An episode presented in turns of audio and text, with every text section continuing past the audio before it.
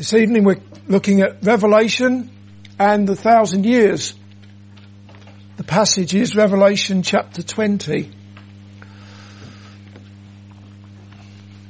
When you consider what's going on in this world with the war in Ukraine, don't know if you've been following that, the last count, about half a million young men have been killed. That's just on the Ukrainian side. Half a million men have been killed for what?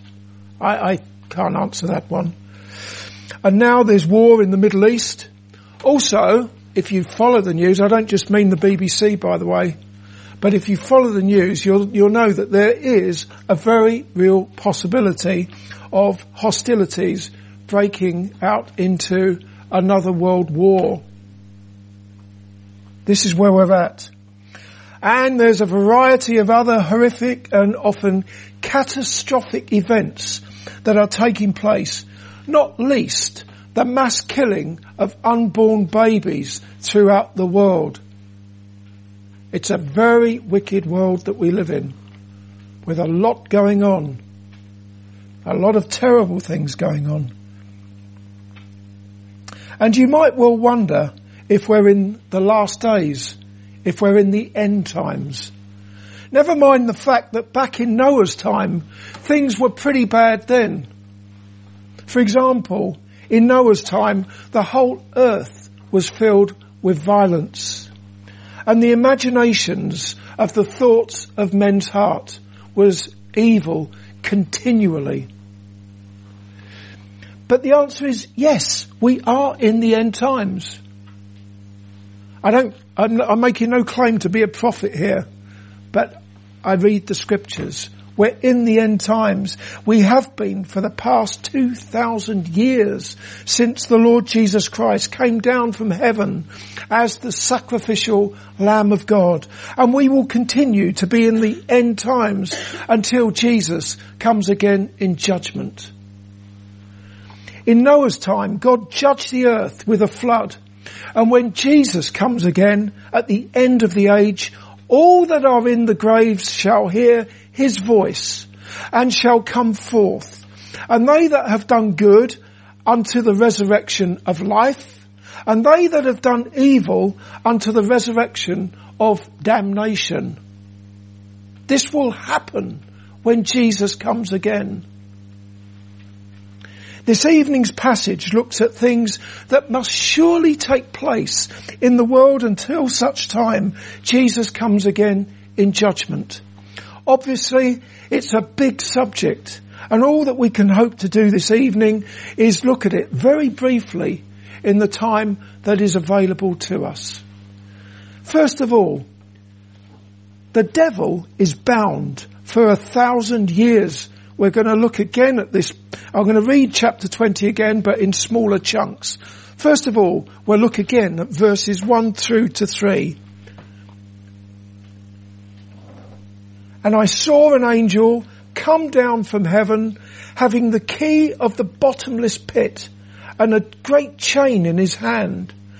And he laid hold on the dragon, that old serpent which is the devil and Satan and bound him a thousand years and cast him into the bottomless pit and shut him up and set a seal upon him that he should deceive the nations no more till the thousand years should be fulfilled. And after that he must be loosed a little season. Again, when you consider some of the terrible things that are happening in the world, you might struggle to understand how it is that the prince of this world, the devil, is bound. Because we're being told in verses 1 to 3 that he's bound in chains. He's in a pit. And if you look at verse 7, he's in a prison. How can this be with all that's happening in this world? It's far easier to understand what the apostle Peter said in 1 Peter chapter 5 and verse 8 about the devil as a roaring lion walking about seeking whom he may devour. That's a bit easier to understand, isn't it? When you consider what's going on in the world. You think of the devil walking around like a roaring lion, seeking whom he may devour. Incidentally, I would say that it's the church and, and Christians that he is seeking to devour, not anyone else. Because if you're not a Christian, then you are worshipping the devil anyway. Whether you realize it or not. But it's easier to understand the devil walking around like a roaring lion than being bound in chains in a pit in prison. So how are we to understand the devil being bound for a thousand years? A few weeks ago in our Sunday morning studies in Luke's Gospel, the restraining of the devil was considered. In Luke chapter 11 verse 21 and 22, Jesus said, when a strong man armed keepeth his palace, his goods are in peace. But when a stronger than he shall come upon him and overcome him, he taketh from him all his armour wherein he trusted and he divideth his spoils. It was seen that the devil is the strong man, the world is his palace, and the people of the world are his goods. The one who is stronger is the Lord Jesus Christ. He has already overcome the devil. That can be seen to be the case at the cross where Jesus tasted death for all that he came to save. At the cross, Jesus sacrificially laid down his life at the cross and he, and thereby he delivered all who trust in him. What did Jesus deliver you from, dear Christian? He delivered you from captivity to sin, to Satan, and to death. By his death on the cross, Jesus destroyed the power of him who, of him, destroyed him who had the power of death. That is the devil. That was done 2,000 years ago at the cross. Do we begin to appreciate the magnitude of what Jesus accomplished at the cross? And when he said, it is finished, and he meant it,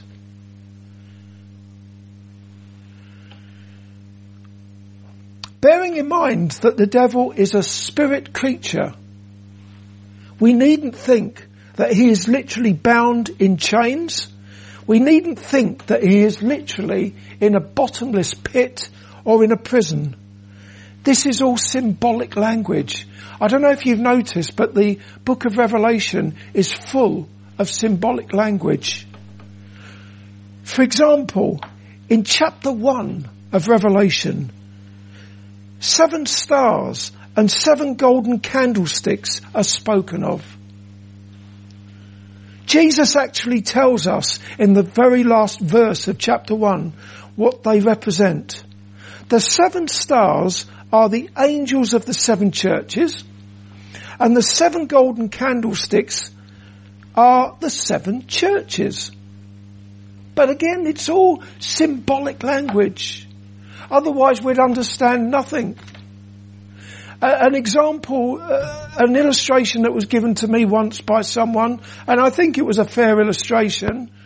I'm always very reluctant to give earthly illustrations. We've got plenty of illustrations in the Bible, and we can't go wrong with those. But the illustration I was given, I, I think it was, it's worth listening to. Imagine finding a very primitive tribe in the world, and they still exist. You'll find them in various places of the world, tribes that have had no exposure to the things that we have today in our society. How would you even begin to explain a microwave and how it operates? You'd have to use some picture language there, wouldn't you, to get the message across. How would you explain how the electricity goes from the power station to your home, to your mud hut rather, or whatever it is you live in? You know, it goes along these reeds that are on top of trees. You've got this invisible power that's going through the reeds on the trees, finds its way into your little hut, and into this thing called a microwave oven that gets very hot and you do your cooking in that, in that box. And they're going to give you some pretty blank looks. But you'd have to come up with something, some um, very picture language, picture language to explain things. How much more so with the things of heaven? And chapter 20 of Revelation has got a lot of symbolic language in it. Otherwise we really wouldn't understand anything at all. And by the way, what I'm going to be talking to you about tonight, it's the subject of, shall we say, discussion within the church. The view I'm going to give you isn't the view of everybody in the church. There are others, other Christians who, who hold to a different view than the one I'm going to give you tonight. So, I thought I'd give you that it, I'd let you know that before we go any further. But anyway, it's all symbolic language. Coming back to this evening's passage, we can see why the devil is bound. The answer is given in verse 3. That he should deceive the nations no more till the thousand years be fulfilled. That's what we're told. That's easy enough to understand, isn't it? There are many churches who take the 1,000 years to be a literal time, a literal thousand years, during which the Lord Jesus Christ will reign on the earth with departed Christians, Christians who have died, and they will be resurrected from the dead, and they will reign with Jesus on the earth for a literal thousand years. In fact, they'll reign with Jesus in Jerusalem, earthly Jerusalem. As compelling as that view might be, I see nothing at all in the Bible to convince me of that particular interpretation of, of, of Revelation chapter 20. What I do see is the parable of the wheat and the tares in Matthew chapter 13, where Jesus teaches that the children of the kingdom, in other words Christians, will continue to live alongside the children of the wicked one right up until the judgment at the end of the age. At which time Jesus shall send forth his angels and they shall gather out of his kingdom all things that offend and them which do iniquity and shall cast them into the fiery furnace, whereas the righteous shall shine forth as the sun in the kingdom of their father. So there you have it in the parable of the wheat and the tares. The, the righteous living alongside the wicked throughout the age until the judgment. And then the unrighteous shall be cast into a fiery furnace as we see in Revelation chapter 20. Whereas the righteous, those who trust in the Lord Jesus Christ, not righteous with the righteousness of their own, but the, with the righteousness that comes through faith in the Lord Jesus Christ, they shall shine forth as the sun in the kingdom of their heavenly Father. Jesus and his apostles say nothing about him reigning in the earthly Jerusalem for a thousand years, sometime in the future. But what I do see is the writer to the Hebrew Christians talking about Mount Zion and the heavenly Jerusalem. And in the epistle to the Ephesians, I see Jesus even now highly exalted and seated at the right hand of the throne of God in heaven, where he reigns and where he is head over all things to the church, for the good of the church. But I don't see Jesus reigning on a throne in an earthly temple, in an earthly Jerusalem. I just don't see it. So what is happening is that Jesus is seated on his heavenly throne, working all things out for the good of his church. I'm talking about now, and he will continue to do so until he comes again in judgment and he comes to usher in the new heavens and the new earth wherein dwelleth righteousness. Also, coming back to the devil being bound, that means that his, his activities have been severely curtailed. However, when the devil is loosed from his prison, he will be free to deceive the nations for a little season, as we're told at the, at the end of verse 3. He must be loosed for a little season. And that takes us to the next point. The devil will be loosed for a little season. Let's have a look at verses 7, 7 through to 10. I will come back to verses 4, 5 and 6 later, but for now, verse 7 through to 10. And when the thousand years are expired, Satan shall be loosed out of his prison. Having been bound and put in his prison, he will be loosed from his prison after a thousand years are expired. Verse 8, and shall go out to deceive the nations which are in the four quarters of the earth Gog and Magog, to gather them together to battle, the number of whom is as the sand of the sea. And they shall, and they went up on the breadth of the earth and compassed the camp of the saints about and the beloved city and fire came down from God out of heaven and devoured them. And the devil that deceived them was cast into the lake of fire and brimstone, where the beast and the false prophet are, and shall be tormented day and night for ever and ever.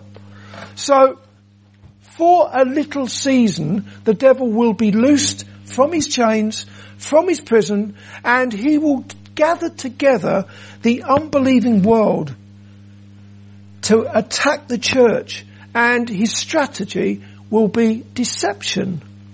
As one might imagine, it will be an intensified time of tribulation for all who belong to Jesus. One might well ask, how will it all end? What won't happen is that there will be a mother of all battles between Jesus and the devil. Far from it. According to verses 9 and 10, fire came down from God out of heaven and devoured them. And the devil that deceived them was cast into the lake, into the lake of fire and brimstone where the beast and the false prophet are and shall be tormented day and night forever and ever. Again, there's no hint of an earthly battle there. And that reminds me of what the apostle Paul said in his second epistle to the Thessalonian Christians. Paul talked about the coming of the man of sin, otherwise known as the Antichrist. There are many Antichrists in the world now. If you've been listening to Andy and doing his series on 1 John over the past months, John warned of all the antichrists in his epistles. And what characterizes them is that they deny the Father and they deny His Son. They deny that Jesus has come in the flesh. I can think of many people who fit that description and maybe you can as well. So there are many antichrists in the world now. People who deny the Lord Jesus Christ. But in his letter to the Thessalonians, Paul talks of one who is the man of sin, the wicked one, the Antichrist, whose coming is after the working of Satan with all power and signs and lying wonders and with all deceivableness in them that perish. You've got that deception again. We've got the deception in Revelation chapter 20. The devil deceiving the nations. We've got it in Thessalonians. Um, Paul speaks of the deceivableness in them that perish when the, the man of sin comes into the world because they receive not the love of the truth that they might be saved, he says. Anyway, we're told in 2 Thessalonians chapter 2 and verse 8 that the Lord shall have a massive battle with the man of sin. It doesn't really say that actually. What it does say is, the Lord shall consume him with the spirit of his mouth and shall destroy him with the brightness of his coming. In other words, Jesus will simply blow on the man of sin and destroy him. So once again, there will be no great battle, at least not when the mighty God, the Lord Jesus Christ is involved, directly involved. Thirdly, we'll look at the first resurrection spoken of in verse 5, uh, but I'll read to you verses 4, 4 through to 6. and I saw thrones, and they sat upon them, and judgment was given unto them. And I saw the souls of them that were beheaded for the witness of Jesus and for the word of God, and which had not worshipped the beast, neither his image, neither had received his mark upon their foreheads or in their hands, and they lived and reigned with Christ a thousand years. But the rest of the dead lived not again until the thousand years were finished. This is the first resurrection. Blessed and holy is he that have part in the first resurrection. On such the second death have no power, but they shall be priests of God and of Christ and shall reign with him a thousand years.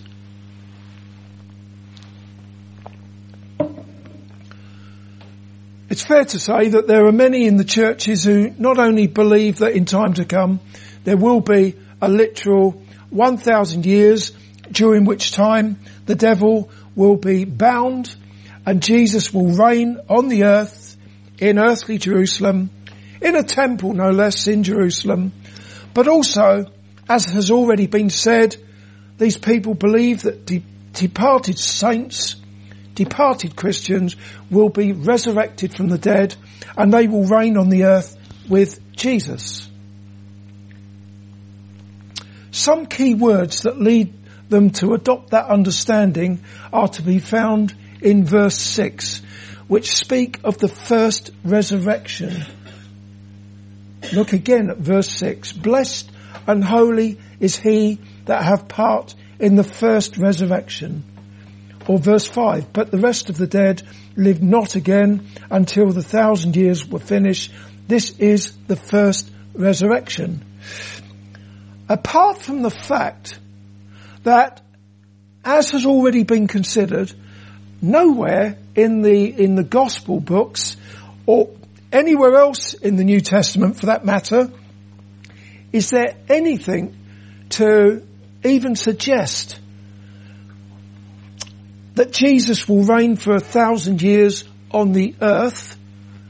But also verses four to six are about the souls of decapitated bodies.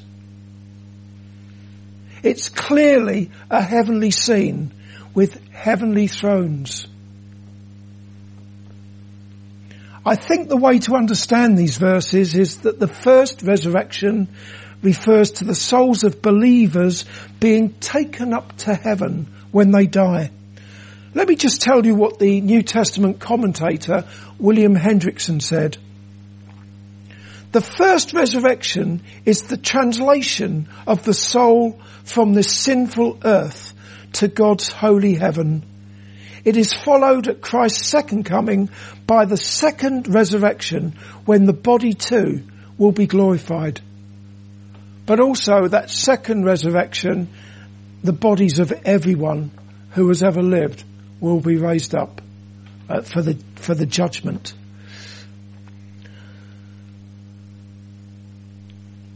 Those who are in the graves, they will hear the voice of the Son of Man and they will rise up. Those who have done good, they will rise up to everlasting life. Those who have done evil will rise up to damnation, everlasting damnation. Jesus tells us that in John chapter 5. But anyway, the, the first resurrection spoken of in verses 5 and 6 here, it would seem to refer to the, the, the translation of the souls of believers to heaven where Jesus now is. Where Jesus sits on the throne of God, seated at the right hand of his heavenly Father. Fourthly, the day of judgment. Despite all that is going on in the world and the world's hatred of the Lord Jesus Christ and the world's hatred of his church, there is still much liberty to proclaim the gospel, which is the power of God unto salvation. This is happening in our time with souls being added to the church daily. For example, those of you who were able to make it last Wednesday to the missionary meeting in Onken would have been encouraged to see how the gospel is reaching even isolated people in Mongolia and how encouraging that is to see the gospel still re- reaching far and wide across this world, even in the times that we live in. And it's all happening in accordance with and fulfillment of instructions given by the Lord Jesus Christ after he rose from the dead. He said to his disciples, go ye into all the world and preach the gospel to every creature. He that believeth and is baptized shall be saved, but he that believeth not shall be damned. Also, we're seeing the fulfillment of Old Testament prophecies, such as Isaiah chapter 49 and verse 6, where Isaiah spoke over 700 years before the Lord Jesus Christ come into the world.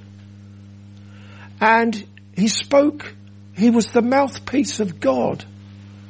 And God, in, in the prophecy of Isaiah, God says to his Christ, it is a light thing that thou shouldest be my servant to raise up the tribes of Jacob and to restore the preserved of Israel. This is speaking of the remnant of Israel. There's been a remnant in national Israel throughout their history, a remnant that would in due time be graciously saved through faith in the Lord Jesus Christ. So let me just say that again. It is a light thing that thou shouldest be my servant to raise up the tribes of Jacob and to restore the preserved of Israel. I will also give thee for a light to the Gentiles that thou mayest be my salvation unto the end of the earth. And in the New Testament, the Lord Jesus Christ, describing himself as a rock, said, upon this rock I will build my church and the gates of hell will not prevail against it. However, the day will most surely come for gospel blessings to come to an end. Today is the day of grace and if you're not trusting in Jesus, I call on you to repent and to believe on the Lord Jesus Christ as your saviour from sin. One day, we don't know when it is. I don't know. None of us know. One day, the gospel blessings will come to an end. That will happen when King Jesus comes again to judge the living and the dead. Let's have a look at verses 11 through to 15. And I saw a great white throne and him that sat on it from whose face the earth and heaven fled away, and there was found no place for them. And I saw the dead, small and great, stand before God. And the books were opened, and another book was opened, which is the book of life. And the dead were judged out of those things which were written in the books, according to their works. And the sea gave up the dead which were in it, and death and hell delivered up the dead which were in them, and they were judged, every man according to their works. And death and hell were cast into the lake of fire. This is the second death. And whosoever was not found in the book of life was cast into the lake of fire. Verse 11 there, I saw a great white throne and him that sat on it And then in verse 12, I saw the dead, small and great, stand before God. This is him who sits on that great throne. Who do you think that is? It's Jesus. All judgment has been given to the Son of God, the Lord Jesus Christ. Jesus who came into this world to save sinners. Jesus who was nailed to a cross and lifted up to die, bearing away the sins of all who would ever trust in him. This same Jesus is coming again, the Son of the living God, and he's coming in judgment to judge the living and the dead, all who have ever lived. Praise be to the God of mercy and grace that all of you who are in Christ, trusting in Him as repentant sinners, will have not one sin, no matter how big that sin is, against your name. When, when King Jesus, the judge of all the earth, judges everyone according to their works. Yet you, dear Christian, will not have one sin against your name. Praise God because the blood of Jesus Christ, the righteous judge, has cleansed you from all your sins. Praise God that he has clothed you in the garments of salvation and he has adorned you, not with your own filthy rags of righteousness, but he has adorned you with the robe of righteousness of the Lord Jesus Christ, who was obedient throughout his earthly sojourn from the cradle to the grave. He, he became obedient unto death, even the death of the cross.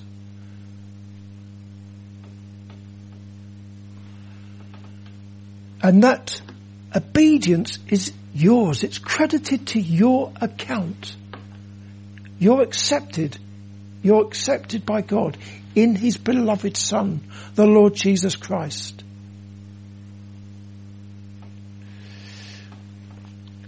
You know, another poor illustration perhaps, but I'm going to do it all the same. I hope I don't ruin it. But imagine standing before the throne of God. Uh, how can we imagine that? But try anyway. It's two people there.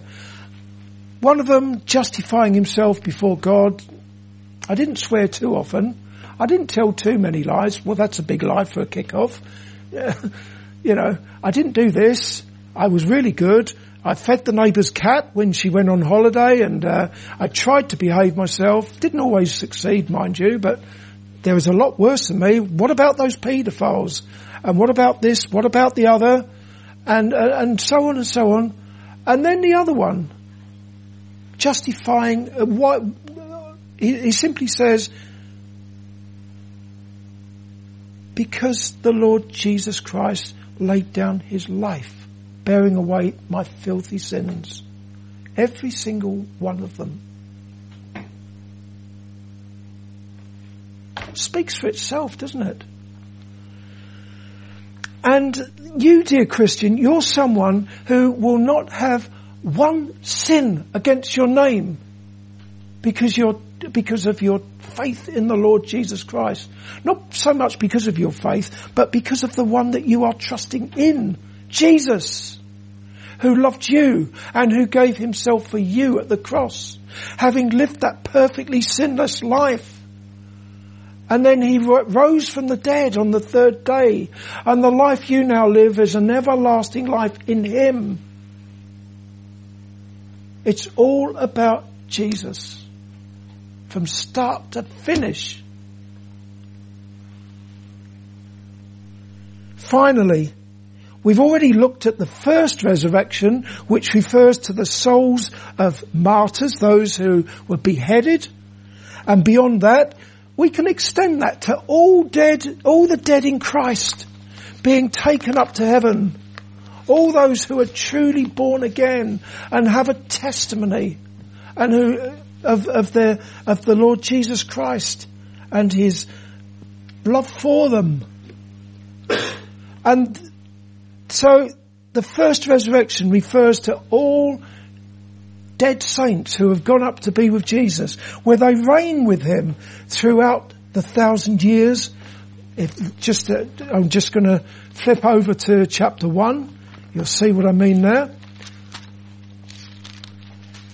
I don't know, you, you've got these people who are waiting for Jesus to come back as king. Let me tell you something, Jesus is king now.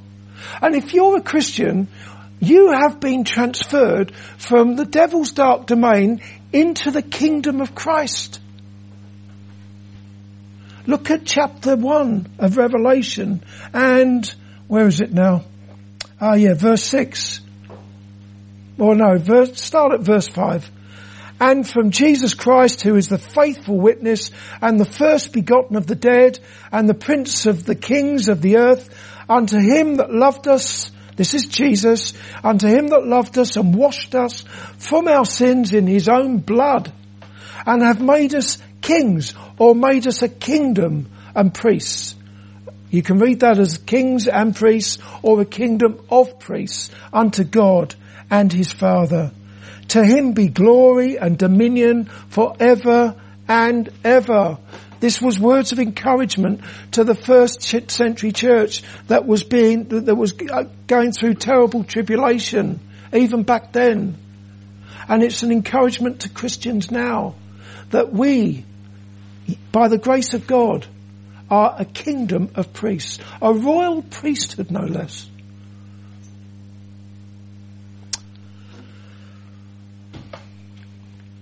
So, what you need to understand is that reign with Jesus is something that is happening right now. Reigning with Him throughout the thousand years, it's happening now. What we're reading in these verses. But also you need to understand that there will be a second death, which is referred to in verse 14. You see that in verse 14. And death and hell were cast in the lake of fire. This is the second death. And also look at verse 15. And whosoever was not found written in the book of life was cast into the lake of fire.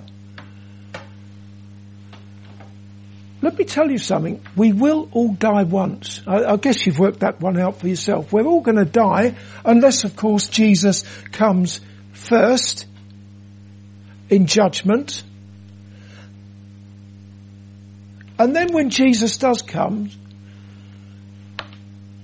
you will be judged. And you who have died, um, you have died, let's say you've been dead in your grave for a hundred years, Jesus comes again in judgment, and all that are in the graves will be raised up for that judgment, then you will die again what's it called there? The second death in verse 14. You will die that second death and you will be cast into the lake of fire unless you are written in the book of life according to these verses. And by the way, the second death does not mean annihilation. I don't know how many times I've heard people say, when you're dead, you're dead. I think I used to say that as well before I became a Christian. Wouldn't that be nice? Wouldn't that be good? If when you die, that's the end of it. Lights out, end of story. That's not how it is though. That's not how I'm reading these verses. It's not annihilation. That wouldn't be such a bad thing. What it does mean, the second death, is everlasting punishment because of your transgressions against God's commandments. Your rebellion against a holy and righteous God. The big question for you must surely be, how can I possibly know if I am written in the book of life? Because it's very different for those who are written in the book of life.